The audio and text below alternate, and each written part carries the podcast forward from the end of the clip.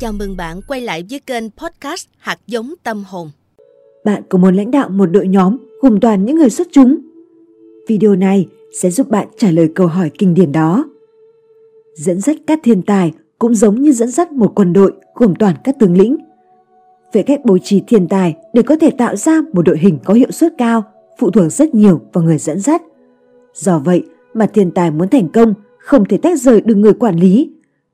Tuy vậy thì quản lý tài giỏi cũng không phải là một vấn đề đơn giản mà đòi hỏi người dẫn dắt ấy cần phải có những nguyên tắc bí truyền để có thể định hướng cũng như giúp mỗi cá nhân phát huy được tối đa khả năng sáng tạo của mình.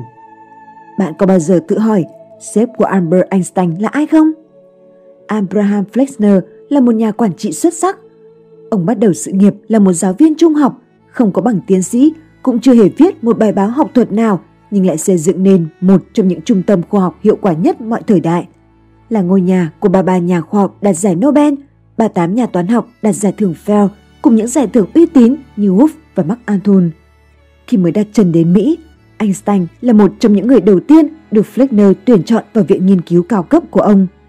Nhóm thiên tài do Fleckner tập hợp đã tạo ra những thành tiệu khoa học vĩ đại nhất trong thế kỷ 20. Lấy cảm hứng từ cuốn sách Sếp của Einstein, trong video ngày hôm nay, chúng ta sẽ cùng tìm hiểu về 10 nguyên tắc mà Fleckner áp dụng để lãnh đạo thành công những người xuất chúng nhất thế giới. Nguyên tắc thứ nhất, tránh sang một bên. Trở ngại duy nhất để một thiên tài đi đến thành công chính là người lãnh đạo. Nếu lãnh đạo cứ cản trở chuyến tàu suy nghĩ của họ, họ sẽ đầm sầm vào lãnh đạo và làm con tàu bị lật. Hãy tránh đường. Thiên tài thường sẽ là những người cô đơn từ nhỏ do họ quá thông minh và sự thông minh ấy khiến họ khác biệt. Với họ, vấn đề làm việc nhóm không phải là điều dễ dàng. Họ luôn thích được giải quyết vấn đề theo cách của riêng họ. Nếu lãnh đạo buộc thiên tài đi theo hướng của mình, hướng đi mới sẽ làm cho quá trình tư duy của họ lệch khỏi đường dây. Họ sẽ thụ động và mất sáng kiến. Nếu lãnh đạo thất bại trong việc dẫn hướng, tốc độ tư duy của thiên tài sẽ lấn át người lãnh đạo và có thể sẽ không thể đáp ứng được mục tiêu nhóm đề ra. Chỉ đạo quá ít và quá nhiều đều tổn hại đến hiệu suất làm việc của thiên tài. Trong công việc nghiên cứu, Fleckner luôn ủng hộ hướng tiếp cận mới cho các vấn đề cũ, cho phép người khác chạy theo sự tò mò, thắc mắc của họ. Nhưng ông lại đi quá xa khi cố kiểm soát môi trường làm việc thời khói biểu của Einstein. Ông đã suýt đánh mất Einstein khi từ chối lời mời ăn tối cùng Tổng thống Mỹ Roosevelt từ Nhà Trắng khi không thông báo về lời mời đó với Einstein. Vì thế, lạt mềm buộc chặt, nhà lãnh đạo nên áp dụng nguyên tắc tránh sang một bên và không tham gia vào các hoạt động đời tư của thành viên trong nhóm làm việc nếu không cần thiết. Nguyên tắc thứ hai, im miệng và lắng nghe. Đôi khi, một người chỉ có thể lóe sáng khi người đó được đặt đúng chỗ và đúng thời điểm. Một người lãnh đạo giỏi là người có khả năng nhận ra thứ ánh sáng đó và chộp lấy khoảnh khắc đó ở một nhân viên bình thường có kiến thức xuất sắc. Các nhà lãnh đạo hãy học cách lắng nghe tích cực, đừng ngắt lời, bởi vì sự tĩnh lặng giúp lãnh đạo suy nghĩ về những gì người khác nói và cho phép người nói trình bày ý tưởng của họ theo thứ tự. Lãnh đạo đã trao đi sự tôn trọng, một nguyên liệu quý giá phát sinh sức sáng tạo và sự sáng tạo mạnh mẽ nhất sẽ đơm hoa kết trái từ tự do ấy. Vì thế, nếu bạn đang là lãnh đạo của một tập thể xuất chúng, hãy bỏ đi cái tôi vào cách lắng nghe tích cực từ đội nhóm của mình. Ví dụ nhìn thẳng vào người nói, thể hiện sự tôn trọng, làm cho thoải mái hết sức hồi đáp ý nghĩa và không phán xét bất cứ ý tưởng nào của từng cá nhân. Nguyên tắc 3. Lật ngửa những hòn đá Fleckner luôn thảo luận các trường hợp tuyển dụng với Einstein. Ông thường xuyên tổ chức những cuộc họp khoa, bàn bạc với họ các hướng đi mới và phơi bày những khó khăn. Chỉ khi lật ngửa hòn đá lên, bạn mới thấy có gì ở dưới. Minh bạch, chủ động tạo ra sự đồng nhất cho nhóm, bảo vệ lãnh đạo khỏi sai lầm và giải quyết được vấn đề. Nguyên tắc thứ tư, thuật giả kim. Bạn đã bao giờ nghe nói đến thuật giả kim? Trộn một thiên tài với nhóm bằng những biện pháp phi tuyến tính để tạo ra phản ứng không dự đoán trước được. Ví dụ giống như việc nấu trì thành vàng, kết quả có giá trị hơn gấp nhiều lần dữ liệu đầu vào. Những mục tiêu chung sẽ đóng vai trò như chất kết dính nhóm làm việc. Sự gắn kết về tâm lý có thể giúp bật lên những tia lửa sáng tạo trong chuyên môn của mỗi cá nhân.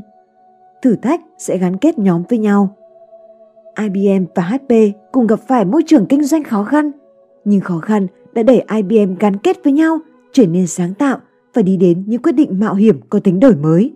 Trong khi HP oan mình nỗ lực thực hiện những mảng kinh doanh sở trường, cả hai đều tồn tại nhưng chỉ có một công ty phát triển mạnh mẽ.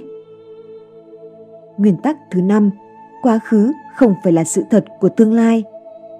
Chúng ta thường hay sử dụng kinh nghiệm của bản thân nhiều hơn những dữ liệu liên quan để ra quyết định. Đơn giản, vì kinh nghiệm đó thuộc về ta. Thu thập dữ liệu một cách không bị thiên kiến vẫn chưa đủ. Những dữ liệu đó cần phải được phân tích theo phương pháp thống kê. Đó mới là cách tốt nhất để giải phóng bản thân khỏi những thiên kiến ngầm. Bí quyết ở đây là bạn hãy liên tục hoài nghi bản năng của chính mình. Nhà lãnh đạo Fleckner biết mình rốt cái gì. Ông đã không để quá khứ điều khiển tương lai bằng những quyết định táo bạo tuyển dụng phụ nữ và người nhập cư Do Thái và làm việc tại trung tâm nghiên cứu IAS của ông. Fleckner đã làm nhiều việc để thay đổi định kiến trong việc tuyển dụng hơn bất kỳ người nào trong lịch sử nước Mỹ. Nguyên tắc 6. Đừng để ý đến những con sóc. Nhiều thiên tài giống như loài chó săn Labrador luôn rượt đuổi những con sóc. Thiên tài cũng không ngừng theo đuổi những ý tưởng mới lạ, thoáng qua bộ não của họ. Bị sao nhãng bởi những ý tưởng thì dễ và sống động hơn việc phải gắng sức tập trung vào một thứ. Rượt đuổi theo những con sóc thì có thể rất vui, nhưng nó sẽ khiến họ kiệt sức.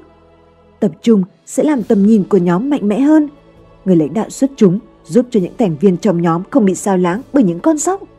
Einstein hoàn toàn tin vào điều này và tối giản mọi thứ trong cuộc sống. Nghe có vẻ điên rồ, nhưng không đi tất, không cắt tóc, văn phòng đặc biệt bừa bộn vì ông cho rằng dọn dẹp là mất thì giờ quý báu và sự tập trung của ông. Nguyên tắc 7. Hòa hợp con tim và khối óc. Sức mạnh của tình yêu là một năng lượng mạnh mẽ nhất trong vũ trụ.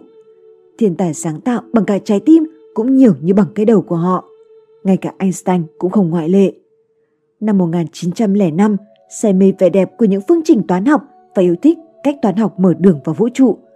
Năm tháng tuyệt vời đó xảy ra khi ông đang yêu say đắm bà Meliva Marik, một sinh viên lý ông gặp ở Đại học Bern một người trưởng khoa dưới quyền Fleckner đã mất đi con gái vì bệnh bạch cầu cách đây nhiều năm.